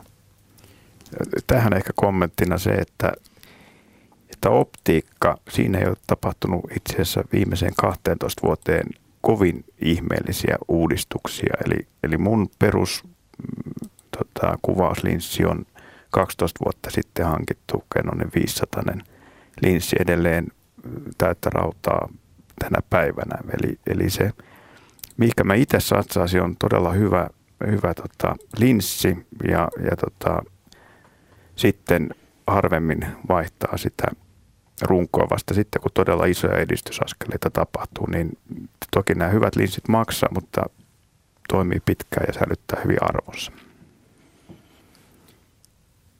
Tuolla meidän nettisivullamme yle piste fi kautta Radio Suomi olevia kuutta kuvaa on käyty arvioimassa paljon ja sinne on lähetetty tai ne on pistetty ikään kuin paremmuusjärjestykseen. Y- yhden kuvan niistä voi aina valita kerrallaan. kerrallaan tuota parhaaksi. Ja tällä hetkellä kiikarimieskuva johtaa ja fasanin kuva on kakkosena ja sitten taitaa olla kukkakärpänen kolmontena, keisarin viitta ja mustalinnut ja haahkaparvi sitten siellä vähän toisessa päässä. Noita kommentteja voisi lukea vaikka, vaikka vielä muutamaan tässä ennen kello kaksikymmentä ja hirveän paljon on tullut tuommoisia tekniikkalähtöisiä kysymyksiä tuonne sähköpostiin ja niitä voi lähettää edelleenkin radio piste suomi ät yle piste fi. Varmaan puhutaan myös hieman tuossa kello kaksikymmentä jälkeen vähän muustakin kuin pelkästään tekniikasta. Puhutaan ainakin suomalaisen luontovalokuvauksen tasosta verrattuna koko maailman hommiin. Voidaan puhua vähän näistä suuremmistakin kilpailuista, että missä mennään sitten, kun ajatellaan koko maailman valokuvausharrastusta tai jo ammattilaisuutta. Suomalaisethan on aika, aika hyvin taas menestyneet noissa kansainvälisissä kinkereissä, mutta mä nyt katson täältä näitä muutamia. Tämä mustalintuparvi nousukiidossa kuva on kommentoitu, että, että tuota, ei tässä ole turhaan aikaa sommitella kuvaa. Tässäkään ole ollut turhaan aikaa sommitella kuvaa, mutta sarjaotoksella on varmaan saatu joku ruutu sopivaksi. Ei joka iikalla ole sarjaotokseen nyt mahdollista, mahdollisuutta rajallisella tekniikalla. Hyvä, kun joku saa leikitellä tällaisella. Näin kommentoitiin kuvaa, jossa on kuusi mustalintua lähdössä vedestä nousuun. Sitten keisariviittaa kommentoitu, että kaunis, mutta liian tiukka rajaus. Komea otus perhonen ei aina ehdi kuvata helposti sopivasta suunnasta. Tämä laajakuvaversio häiritsee turhaa tämmöistä harvinaista otosta, joutuu leikkaamaan normaaliin rajauksen. Selitettäköön tässä kohtaa aavistuksen verran näitä kuvia. Meidän järjestelmässä käytetään kuusitoista suhde yhdeksän kuvakokoja tuolla nettisivulla ja nämä kuvat oli kuitenkin kaikki alkuperäisessä formaatissaan neljä suhde kolme, joten niitä jouduttiin, ne on kuvattu sillä tavalla, mutta ne on sitten tässä, mitä? kahden suhde kolme. kahden suhde kolmeen, joo, aivan. Eli tota, ne on nyt tässä meidän systeemissä vähän toisen näköisiä kuin ne on Ne on alun perin olleet. Niitä voi käydä edelleenkin katsomassa yle piste fi kautta Radio Suomi -nettisivulla sieltä klikkaamalla tähän digikuvausillan sivustolle. Voi käydä äänestämässä ja voi käydä antamassa kommentteja. Me jatkamme digikuvausillan merkeissä tosiaan puolen tunnin ajan tuossa kaksikymmentä uutisten ja säätietojen jälkeen. Käsitellään sitten kaikki ne aiheet, mitä meillä on vielä käsittelemättä. Mutta nyt kello tulee kaksikymmentä, on aikamerkin ja uutislähetyksen aika.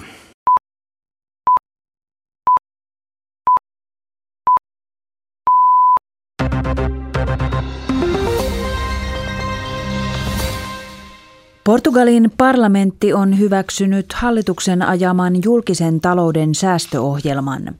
Ohjelman tarkoitus on pienentää maan budjettivajetta. Keskusta vasemmistolaisen sosialistihallituksen laatima ohjelma koostuu veronkorotuksista, menojen jyrkistä leikkauksista ja julkisen sektorin palkanalennuksista ensi vuonna. Ammattiliitot ovat ilmoittaneet vastustavansa leikkauksia yleislakolla kahdeskymmenesneljäs marraskuuta. Saksa haluaa E U:n päättävän rahtilentojen turvatoimien kiristämisestä joulukuun huippukokouksessa. Asia nostetaan esiin jo ensi viikolla E U:n sisäministerien kokouksessa. Rahdin puutteelliset turvatarkastukset nousivat esille Jemenistä ja Kreikasta lähetettyjen pommipakettien vuoksi. Suomi jatkaa edelleen turvapaikanhakijoiden käännyttämistä Kreikkaan. Kreikkaa on moitittu E U-tasolla turvapaikanhakijoiden huonosta kohtelusta, turvapaikkahakemusten käsittelyjen pitkittymisestä ja hakemusten puutteellisista tutkimuksista. Maahanmuuttoviraston turvapaikkayksikön johtajan Esko Revon mukaan Kreikan ongelmat ovat kaikilla E U-mailla yleisesti tiedossa ja Suomi seuraa jatkuvasti Kreikan tilanteen kehittymistä. Ruotsin televisio S V T kertoi eilen, että Ruotsi aikoo lopettaa kaikkien turvapaikanhakijoiden käännyttämisen Kreikkaan. Puunjalostusteollisuuden laitevalmistaja Raute Oy on saamassa suurtilauksen Kiinasta. Kiinalainen Dalian Chemian Wood Products on ilmoittanut rakentavansa uuden vaneritehtaan, jonne Raute toimittaisi tuotantolinjat. Kaupan arvo on noin viisitoista miljoonaa euroa. Aiemmin syksyllä Raute ilmoitti heikon tilauskannan vuoksi käynnistävänsä käynnistyvistä noin kaksituhattaviisisataa henkilöä koskevista Y T-neuvotteluista. Tutkijat ovat onnistuneet palauttamaan osittaisen näkökyvyn sokeutuneelle miehelle silmään asetettavan sirun avulla. Saksalaistutkimuksessa koehenkilönä toiminut suomalaismies pystyi laitteen avulla tunnistamaan kirjaimia ja näkemään jopa kellon viisareiden asennon kellotaululta. Suomalaismies oli yksi kolmesta koehenkilöstä, joiden kohdalla laitteen havaittiin parantavan näköä huomattavasti. Mikrosiru asennettiin kaikkiaan yhdelletoista koehenkilölle. Asiantuntijoiden mukaan näön palautuminen on mullistava saavutus, joka voi kohentaa jopa kaksisataa tuhatta näkönsä menettäneen elämää eri puolilla maailmaa.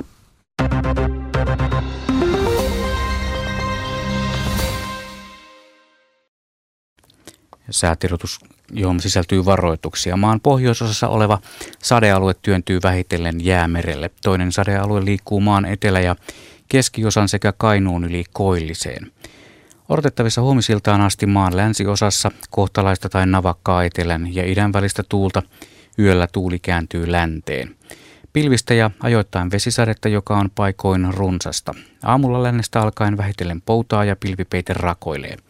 Lämpötila enimmäkseen neljästä kahdeksaan astetta. Maan itäosassa sekä Pohjois-Pohjanmaalla ja Kainuussa kohtalaista tai navakkaa etelän ja kaakon välistä tuulta. Aamulla tuuli kääntyy etelään, anteeksi kääntyy länteen tai luoteeseen. Pilvistä ja ajoittain vesisadetta. Päivällä etelässä enimmäkseen poutaa. Lämpötila neljä ja seitsemän asteen välillä, Kainuussa ja Koillismaalla plus yhden plus viiden asteen välillä. Lapissa itään kääntyvää ja Etelä-Lapissa yöllä voimistuvaa tuulta. Aamulla tuuli kääntyy pohjoiseen. Lännestä alkaen enimmäkseen poutaa ja Länsi-Lapissa pilvipeite rakoilee, paikoin sumua. Yöllä ja aamulla Etelä-Lapissa kuitenkin paikoin vesisadetta. Lämpötila enimmäkseen miinus kahdesta plus kolmeen. Käsivarressa miinus kolmesta miinus kymmeneen astetta. Ja vielä liikennesää. Pääteillä huomisiltaan saakka ajokeli on huono Koillismaalla ja Lapissa lumi- tai räntäsateen vuoksi. Siis ajokeli on huono Koillismaalla ja Lapissa lumi- tai räntäsateen vuoksi. Huomisiltaan saakka muualla maassa vallitsee normaali ajokeli. kaksikymmentä nolla viisi on kello, aivan tovin kuluttua Radio Suomen keskiviikkoillassa puhutaan digikuvauksesta. Studiossa on Markus Varesvuo ja Seppo Pöllänen ja toisena toimittajana Juha Laaksonen. Minä olen Juha Blomberg. Mukavaa keskiviikkoiltaa.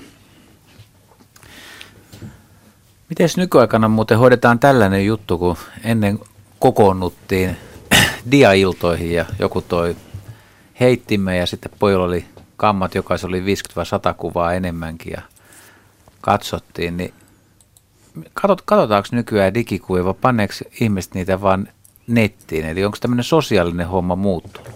Markus tuo nykyään projektori ja muut tuo kuvat tikulla. Mutta se, te järjestätte semmoisia. Ei, ei, tuo on ihan hyvä, hyvä pointti. Tavallaan niin kuin yksi niin kuin dia-aikakauden niitä asioita, joita on jäänyt kaipaamaan, oli tosiaan nämä kuva-illat, lähikuvauspiirin illat, joita oli saattaa olla kerran kuussakin. Ja, ja tota, homma toimi juuri noin. Kokoonnuttiin, jokaisella oli sovittu määrä viisikymmentä–sata kuvaa ja sitten katsottiin niin kauan kuvia kuin suurin piirtein jakso. Ja, ja tota, nykypäivänä niin joko porukalla ei ole aikaa, se menee siihen valtavan kuvamassan läpikäymiseen tai sitten se esillepano, näytellepano laitetaan sitten omien kotisivujen kautta. Että tavallaan aikaisemmin ei ollut sellaista foorumia, jota kautta sait kuvia näytille muuta kuin järjestelmään näitä, näitä yhteisiä kuvailtoja, jotta sä kuulit kaverien kommentteja. Nykyään ne on netissä ja sinne voi antaa palautetta ja niin edelleen, mutta se on asia, jota mä itse kaipaan kyllä. Teillä on paljon kuvia lintukuva piste fi-sivustolla Tomi Muukkosen ja Jari Peltomää ja Arto Juvosen kanssa, mutta mut sitten niin surffaatteko te tuttujen kotisivuilla katsomassa, että mitä he on saanut aikaa? No, mun täytyy sanoa, että, että mä oon siinä erittäin huono ja, ja, ja tota, osittain se on tietoinen valinta myöskin, että kyllä mä katson tietenkin, mitä, mitä nämä lähikollegat Saa, saa aikaiseksi, mutta netissä mulla ei ole kertaakin aikaa surffailla etsimässä jotain mielenkiintoisia kuvia. Enemmän tulee sitten tällaisten kuvatapahtumien yhteydessä, silloin mä pyrin istumaan siellä ja katsomaan niitä kuvia. Blombergillähän on tällä työssä aikaa varmaan katsella kuvia. Mille sivustolla sä käyt? En kerro. Hei, kun siis puhut varmaan luontokuvista. Tota, joo, kyllä, kyllä mä seuraan muun muassa noita, tuota, Markuksen ja kumppaneiden sivustoa tulee katsottua ja sitten, sitten muutakin näitä luontokuvasivuja. Ja mitähän niihin nyt törmää niin monessa paikassa. Esimerkiksi Flickr on tällainen hyvä paikka, missä on, sitten voi hakea esimerkiksi jollakin hakusanalla, niin löytyy kymmenien, satojen, jopa tuhansien kuvaajien kuvia samasta aiheesta. Ja jos tekee mieli esimerkiksi katsoa, miten jotkut on lähestynyt jotain aihetta, niin ne on aivan älyttömän mainioita paikkoja. Välillä kyllä tulee sitten semmoinen, että on vaan yksinkertaisesti pakko pistää ruutu kiinni ja ottaa kameraa ja lähtee ulos itse kuvaamaan. Tuohon yksi kommentti. Tavallaan niin kuin vähän vastaava juttu aikana silloin, kun mä aloitin kuvaamista, niin mä kävin, silloin puhuttiin tietenkin dia-aikakaudesta, niin mä kävin tuolla luontokuva-arkistossa ja vietin siellä pari päivää ja kävin läpi suurin piirtein ainakin lintupuolelta koko sen arkiston. Eli syntyi mielikuva, että mitä on kuvattu ja mi- mitä on kuvattu hyvin vähän. Ja osittain sit, sitä kautta sitten lähdin liikkeelle. Alkuaikoina satsasi aika paljon pikkulintuihin, joita juuri voi sanoa, että varsin harvat, harvat niin kuin panosti niihin. Sieltä löytyy hyllymetreittäin metsoja, mutta mutta hemppukuvia löytyi kymmenen aikana, että se vaan niin kuin kuvastaa sitä, että voi olla hyödyllistä käydä netissä katsomassa, että mitä kuvataan ja mitä ei ole kuvattu. Ja vähän miettiä, että löytyisikö sieltä joku oma, oma sitten alue, johon voisi erikoistua. Jos laajennetaan vähän tuota kysymystä, niin miten maailmalla on kuvattu? Eli mikä on tämä suomalaisten kuvaajien taso maailmalla? No, missä me mennään? On sanottu, toitotettu moneen kertaan, että suomalaiset on niin kuin korkealla tasolla maailman mittapuun mukaan luontokuvaamisessa. Ja kyllä se nyt täytyy sanoa, että edelleenkin tuntuu pätevän. Eli, eli viimeiset kisat, niin siellä on ollut, puhutaan niin kuin lainausmerkeissä maailmanmestaruus- tai Euroopan mestaruuskisoista, niin kyllä siellä suomalaiset on hyvin, hyvin esillä. Eli, eli kansan kokoon ja kuvaajien määrään nähden, niin Suomi menestyy erittäin hyvin ja kyllä siellä on yksinkertaisia tekijöitä. Yksinkertaisen niistä on valo, eli meillä on lumi ja lumen heijastusvalo ja sitten tietenkin kesällä ja keväällä niin pitkään hyvä pehmeä valoa iltaisin ja aamuisin. Eikö sunkin pitäisi nyt olla sitten kultamitali kaulassa täällä studiossa? No en, en tiedä, mutta jos nyt puhutaan siitä, että mikä oli se kovin paukku tässä, niin, niin tota, kyllä se B P Y eli B B C-kisassa Juvosen Arton sarjavoitto lintujen käyttäytymisessä, niin, niin se, on, se on yksi niistä kovimmista saavutuksista, joita voi lintukuvauksen alueella saavuttaa. Se, että onko kuvat niin kuin arvosteltavissa ylipäänsä, voidaanko joku nostaa toisen yläpuolelle, se on sitten toinen juttu, mutta joka tapauksessa niin siitä on vaikea kilpailu mennessä vetää yli. Eli se kuva oli semmoinen, missä jos muistan oikein, kanahaukka nappaa lokin. Kyllä. Aika, aika graafinen tai vähän värinen kuva. Kyllä, ja si- siinä oli taas niitä suomalaisia elementtejä lunta taustalla ja niin edelleen. Ja sulla oli sitten niin Euroopan mestaruuskisoissa no joo, näin, kuva, näin. Kaakkuri. Voi, voi ehkä sanoa G D T, eli Saksan, Saksan niin kuin tällainen avoin, avoin kisa, niin siinä vuoti Lintusaaren kaakkurikuvalla. Hienoa. Tuota, mennään sitten taas tänne kuuntelijoiden lähettämiin kysymyksiin. Ja meille voi muuten vielä soittaa. Meillä on yhdeksäntoista minuuttia tehollista peliaikaa jäljellä. Digikuvausillassa nolla kaksi nolla kolme yksi seitsemän kuusi nolla nolla. Täällä on Merenkurku Mörökölli nimimerkki kysyy, että miten kuvataan järkkärillä veden alla, esimerkiksi nousupuron haukia. Saako, saako järkkärin sellaista vehjestä? Onko herrat harrastaneet vedenalaiskuvausta? Seppo. Lyijykynä osoitti mua syyttävästi. Tota, on, on saatavana siis vedenalaiskoteloita koteloita, tota, noin, niin järkkärirukoja. Älkää nyt kysykö, minkä merkkisiä niitä on ja muuta, mutta tota, on olemassa ihan semmoisia kovia koteloita, jotka on niin kuin dedikoitu jollekin rungolle ja objektiiville, ja sen kanssa voi mennä, mennä sitten huolehtiin veden alle. Sitten on esimerkiksi niin, niin kuin, vähän niin kuin pussityyppisiä juttuja. Mä en tiedä niiden, kuinka, kuinka syvälle niillä pusse, pussijutuilla voi mennä, mutta tota, toisaalta mä luulen, että meidän vedet on myös sellaiset hirveän syvälle. Ei ole syytä mennä sitten tuoda myös valoa mukana. Että joku, joku tämmöinen haukijuttu, kutuhaukijuttu, niin nehän on varmaan hyvin, voi sanoa, että jopa lähes niin kuin pinnan, tai niin kuin mm. ihan siinä välittömästi pinnan läheisyydessä. Että sellaista onnistuu varmasti. Mutta tota, niitä on. Mutta ennen kaikkea, missä se sukelluskoteloiden niin kuin esimarssi on tapahtunut, on nimenomaan pokkarin puolella. Niihin on, mekin niin kuin, ei nyt ihan kaikkiin, mutta tosi moniin on saatavana tota, sukelluskotelo on vielä niin kuin järkevä hintasi. Mm.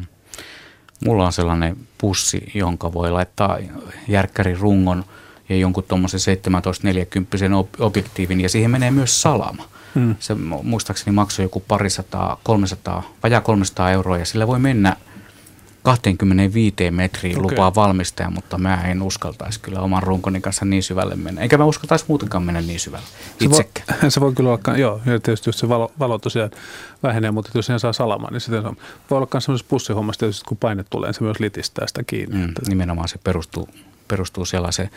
Eli ei se nyt sitten niin hirvittävän kallista touhua ole, mutta kummalla Seppo sä lähtisit kuvaamaan tuollaista nousupuron haukea? Olisiko se pokkari muovikotelossa parempi kuin järkkäri?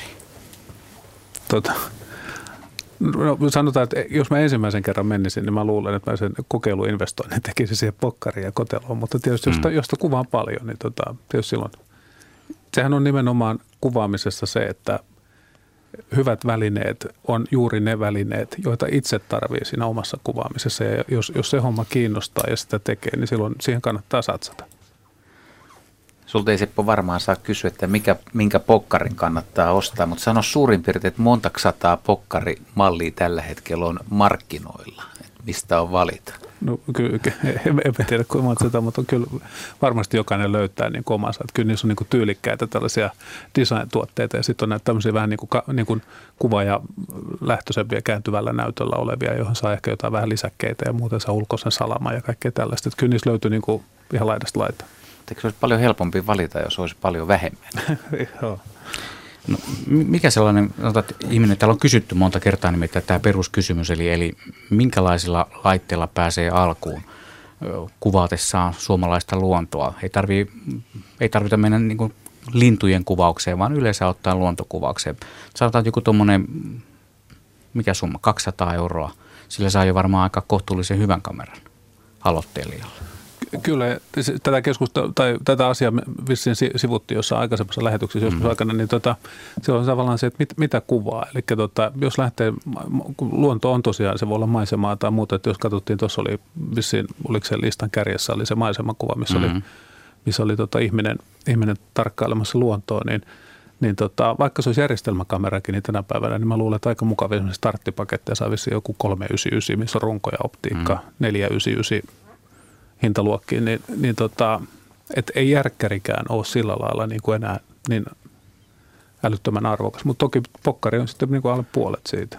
Ja helpompi kuljettaa mukaan. Niin. Eikö joissain pokkareissa ole hyvä, hyvälaatuinen zoomikin? Se on ihan todella toimiva yhdistelmä. Mm. Onhan niitä eräällä O:lla alkavalla merkillä on semmoinen, mikä menee muistaakseen vastaan niin kuin kinokoossa kahdeksansataakuusikymmentä milliä, mm. joka on jo ihan järjettömältä tuntuva pituus. Se tekee ihan kohtuullista jälkeä. Joo, ja se voi olla hyvä katsoa ensin pokkarin kanssa, sitä, riittääkö sitä innostusta, ja sitten kun huomaa, että se vie mennessään, niin sitten satsata vähän enemmän siihen kalustoon myöskin. Mutta uusissa puhelimissakin taitaa olla niin hyvä kamera, että tarvitsi mm. pokkariikkaa. Niin, mulla on kädessäni puhelin, jossa on viiden megapikselin kamera. Tämä ei ole varmasti parhaasta mahdollista päästä tämän puhelimen kamera viimeisimmässä kotimaisvalmisteisessa puhelimessa taitaa olla jo, onko siinä joku kaksitoista megapikseliä. Se, en ole sitä kokeillut, mutta jotain testikuvia nähnyt ja ne on kyllä kohtuullisen hyviä kamera, eli siis puhelimella otetuiksi kuviksi. Vai kameralla, jossa on puhelin. niin, niin se on. Sen verran pitää noista kamerapuhelimista, puhelinkameroista sanoa, että, että mun eniten myyty kuva on otettu kamerapuhelimella, puhelinkameralla. Ei sitä monta ole myyty, mutta, mutta joka tapauksessa eniten myyty kuva on otettu tosiaan puhelimella. Niin, se on se kuvan sisältö eikä se millä se on otettu. Nimenomaan, joo. Öö, mitäs meillä on aikaa? kolmetoista minuuttia aikaa. Käydäänkö nopeasti läpi tässä kohtaa vielä nämä kuvat? Haluaako, oliko tarkoitus vielä, että joku kommentoi näitä, näitä kuvia? Tuossahan toi... Haluatko Seppo sanoa jotain jostain tai Markus? No, no siis mä voisin yhe, yhdestä kuvasta sanoa. Mä itse pidin tämän keisariviitan värimaailmasta ja, ja tästä taust, taustasta kukasta tässä, mutta niin kuin tosiaan todettiin, niin tämä on kokenut vääryyden sikäli, että on jouduttu rajaamaan niin kuin liian ahtaaksi johtuen tästä formaatista, joka on tässä, tässä käytössä, että varmaan alkuperäisellä rajauksella niin on ollut, ollut varsin, varsin hyvä, hyvä ruutu. Kärsiin nyt vähän turhaan tästä, tästä hommasta, mutta luovuttaa Sepolle pinkka. Nosta, nosta sieltä yksi esiin ja sano, mitä haluat. Tota, no, mulla, mulla varmaan huomio kiinnittyy kyllä myös siihen, siihen tota, tota oli kommentoitu jo, tota, mutta siihen fasaaniin. Tästä fasaanista mä niin kuin ajatuksena pidin, pidin kovasti ja mistä mä pidin, pidin tuossa kanssa oli nämä, nämä tota, heinänkorret tai nämä, nämä tota, kasvit tässä etualalla. Mutta tota kuvaa kun katsoo, niin no, tietysti toi mitä Markus sanoi, että se on voimakkaat noi valaistuserot kuvissa, mutta tota, tulee aina mieleen se, että mitä, että olisiko siinä ollut mahdollisuutta siirtyä pikkusen tuonne oikealle, että olisi päässyt pikkusen kääntämään kuvaa tuonne tai objektiivia vasemmalle päin. Eli jos siitä on saanut hitusen noita fasaanin pään päällä olevia heiniä aseteltua vähän toiseen kohtaan ja sitten olisi ehkä saanut rauhoitettua tuon tumman taustan, niin mun mielestä olisi aika makea. Mun mielestä tuossa kun näytöltä kun katsottiin, niin siinä on aika hieno pilke silmässä ja siinä on hyvät värit tuossa. Tuossa pääsi. Ja mun mielestä nimenomaan tuo tunnelmavalo on tuossa hyvin, mistä äsken puhuttiin. Markus, kun on niin sitoutunut lintuvalokuvaukseen, niin jos sut laitetaan tuomariksi, onko helpompi tuomaroida lintuvalokuvia kuin kasvivalokuvia? Ja vielä sitä kautta, että oot sä rehellinen, kun itse on, itse on kuvannut niin paljon lintuja ja nähnyt niitä, on niin kovat kriteerit, niin ootko liian ankara siis lintukuvissa? No siis sanotaan, että lintukuvia on sikäli helpompi arvioida, että sulla on parempi mielikuva siitä, että mikä kuva on esimerkiksi sellainen, jossa on todellakin uudenlainen näkemys. Ja sitten jos mennään oudommille alueille, niin se vaikeutuu ja silloin tietenkin se on vain yksi, yksi niin kuin kriteeri, se uusi, uusi näkemys. Sitten pelataan hyvin pitkälle kuvan kuvan sisältöön, rajaukseen, valoihin liittyvillä asioilla se, että mikä kasvilaji se on ja kuinka harvinainen tilanne se on, niin sillä ei ole niin kuin, oikeastaan sitten enää mitään merkitystä, koska sitä perustietoa ei, ei kerta kaikkiaan ole, ole olemassa, mutta se ei estä arvioimasta, onko joku hyvä kuva vai ei. Mä ajattelin, että sen tulee väkisinkin semmoinen, että tiedät monesta lintukuvasta, että miten se on otettu ja tiedät ainakin kuinka hankala se on ja se voi alitajuntaisesti vaikuttaa siihen ratkaisuun. No, se on mielenkiintoista. Mä oon nyt ollut, ollut viimeisen parin vuoden aikana muutamassa isossa kansainvälisessäkin kisassa tuomarina ja, ja se on ollut mielenkiintoinen prosessi joutunut sitten. Toki ne on ollut yhdessä Tanskan vuoden luontokuvakisassa oli kaikki, kaikki sarjat mukana, mutta sitten tuorein homma Espanjan, Espanjan tuota, kansainvälinen kisa, niin siinä oli vain wildlife-sarja eli eläimet, mutta sielläkin oli mulle outoja hyönteisiä. Toki tunnen kohtuu hyvin, mutta kuvia on aika paljon vähemmän nähnyt ja en niitä itse kuvaa. Että kyllä se tuo aina vaikeusasteita lisää, mutta perussäännöt on kuvassa kuin kuvassa, niin se on sommittelu, valo ja mun mielestä tietty uutuusarvo, niin ne on, ne on sellaisia oleellisia juttuja. Mutta tiput sä koskaan enää paljon, kun sä katsot uutta kuvaa, että huh huh, että onpa kova. Kyllä, kyllä. Ja jopa lintukuvissa, niin se on ilo, ilo. Mä nautin todella, kun näkee sellaisen niin, kuin niin sanotun täräytyskuvan ja katsoo, että voi kun olisi itse sen ottanut. Tota, noista kuvista sen verran mainittakoon, mitä äsken tuossa arvioitiin, yle piste fi kautta Radio Suomi ja sieltä sitten tulemalla digikuvaillan äh, sivulle. Sieltä löytyy ne kuusi kuvaa, joita voi käydä arvioimassa, ihailemassa ja yhden niistä merkkaamassa parhaimmaksi omaksi suosikikseen. Mutta otetaan tota Jari mukaan lähetykseen. Terve. Joo, hyvää iltaa Hangosta. O- olisin kysynyt tätä, ihan tätä etenemistä yksittäisestä ruudusta kohti kilpailukuvaa, että miten sitä sitten sävytetään ja sommitellaan sitä kuvaa, että voisitko käydä sen prosessin läpi, että eihän nyt yksittäinen ruutu ole varmaan kilpailukuva ihan, ihan suoraan kameralta otettuna, että sitä, sitä siinä hieman muokkaillaan varmasti, että voisitko kertoa tämä prosessi nyt ihan maallikolle, miten tämä tapahtuu? No sanotaan nyt näin, että se on lyhyesti suhteellisen vaikea kertoa, mutta sanotaan näin, että, että se kaksi perusasiaa on, on sommittelu, joka jos ei se ihan kohdallaan ole siinä kuvaushetkellä, niin sitä kuvaa rajataan, eli, eli tehdään siitä ihmissilmää miellyttävämpi kokonaisuus. Se rajaus on itse asiassa sellainen niin kuin perus, perusasia, josta voidaan, voidaan lähteä liikkeelle. Ja, ja niin kuin todettiin jo aikaisemmin, että kun kameralla otetaan kuva, niin se on raaka kuva. Ja mä itse pidän sellaisena läht, hyvänä lähtökohtana, että se, se värimaailma laitetaan kohdalleen ja se, että se on kohdallaan, se vastaa sun mielikuvaa siitä, että minkälainen on ollut se kuvaustilanteen väri ja valo maailma ja sitten vähän kontrastia lisää, niin siinä se rupeaa olemaan, mutta että miten tämä sitten tapahtuu, se on kuvankäsittelyohjelmilla, joita on monen, monenlaisia, mutta se, että se yksityiskohtiin mentäisiin, niin me istuttaisiin tässä vielä parisen tuntia, mutta tässä niin kuin ihan lyhyesti näitä perusasioita. Joo, minä olen joskus nähnyt ja täytyy sanoa, että ei oikein miellytä, miellytä just tämä prosessi, että se on sen verran niin kuin kuvaajan silmässä tämä homma, että jotkut sävyt omaa silmää miellyttäisi enemmän, mitä, mitä itse, itse kuvaajan valitsemat sävyt ja muut, että, mutta tämähän on tätä. Joo, se, se on tietenkin jokaisen omassa silmässä on se, että mikä miellyttää ja, ja, ja mikä, mikä ei. Ja se on kuitenkin se tärkein asia, että se kuva, jonka sä itse olet saanut aikaiseksi, että se miellyttää, miellyttää sinua. Eli, eli kyllä se näin on, että itselleen niitä kuvia sitten kuitenkin pääasiassa otetaan. Juu, juu, näin on. Ei mitään, kiitoksia paljon ja hyvää illan jatkoa sinne. Kiitos vaan, Jari. Tuossa... Mielen... Niin, Juha, ole hyvä.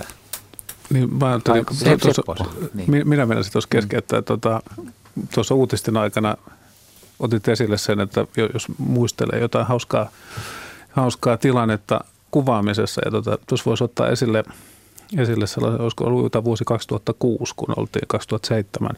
Mä olin ensimmäistä kertaa kuvaamassa isoja peto, petoja Espanjassa, ja tuota, Meitä, meitä tuli vastaan sitten, kun mentiin, niin hyvin varmautteisesti lehtisen Osmo Espanjassa ja vei meidät semmoisen Kasareksen kylään kuvaamaan hanhikorppikotkia. Ja kuvauspaikka yllätti kovasti. Lampsittiin objektiivien ja tota, jalustojen kanssa paikallisen kuppilan läpi ja suoraan kuppilan terassille. Ja kuinka ollakaan se terassi oli semmoisen älyttömän rotkon reunalla ja siihen tällättiin jalustat ja kamerat pystyyn ja haettiin kahvit ja virvokkeet sisältä. Istuttiin baarin pöytään odottamassa ja odottamaan, että nosteet tuo näitä hanhikorppikotkia ihan siitä kaiteen takaa esille. Tämä vaan viitteenä siihen kojussa kyhjöttämiseen ja muuta, että kuvauspaikan voi valita myös hauskasti. Että. Mun täytyy kommentoida tuohon, että on muuten sattunut käymään samassa kahvilassa. Eikö se ole Estepoonasta vähän ylöspäin kasareksi? kasareksi joo, joo, kyllä. Mutta tuli mieleen kojussa kykkimistä. Markushan reilu mies ja antoi mun käyttää viime keväänä. Viimeinen kerta. Niin, niin mä ajattelinkin, kun mä kerron tämän tapahtuman, miksi tämä on viimeinen kerta tai ne on, niin eräänä päivänä, aamupäivänä menin tyhjentämään Markuksen telttaa vedestä ja nostelin sitä, niin siitähän napsahti sitten tämmöinen tukirauta poikki ja mä yritin sitä paikalla ruostuneella rautanaulalla, mitä löytyi laudoista. Kun se ei onnistunut, niin oli pakko tunnustaa tilanne, että koju on katkennut ja Markus oli aika ystävällinen puhelimessa, sanoi vaan, että sen olisi voinut arvata.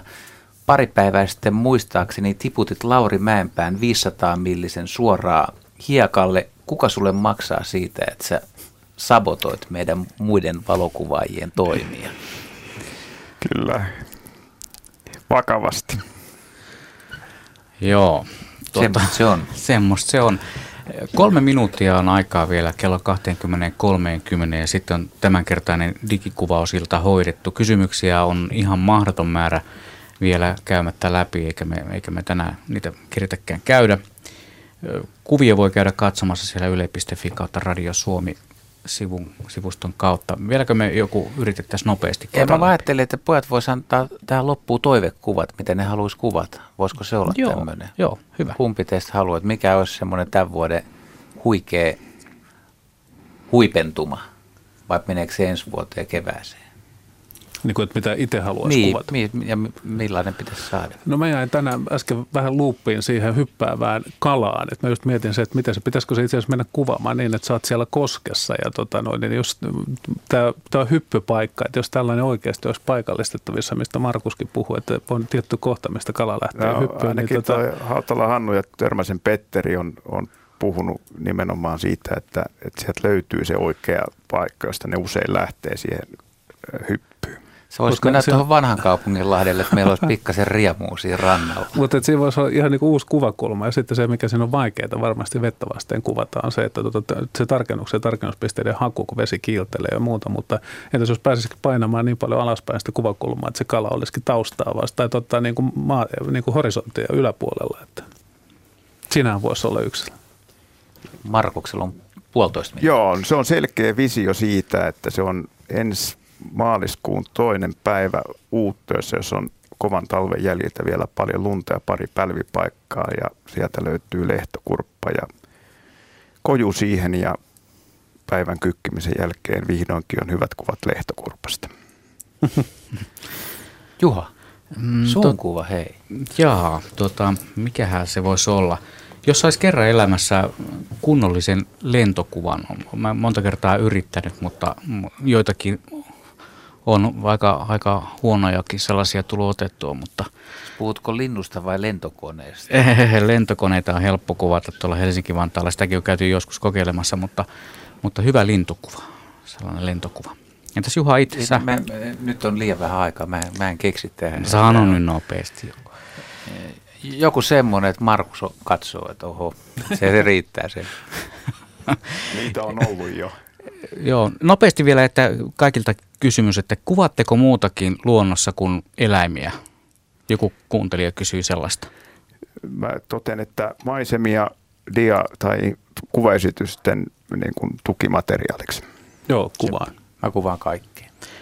Selvä, niin minäkin. Tota, tämä oli sitten Radio Suomen digikuvausilta. Tällä, tällä kertaa studiovieraana olivat Seppo Pöllänen ja Markus Varesvuo, arvostetut kuvaajat, ja Juha Laaksonen, Karhu Nalle Laaksonen, lisänimensä saatte, saa, mistä on saanut mies, saatte arvata. Mutta nyt kello tulee kaksikymmentä kolmekymmentä ja, ja tota, hommaa jatketaan sitten vähän toisenlaisissa merkeissä.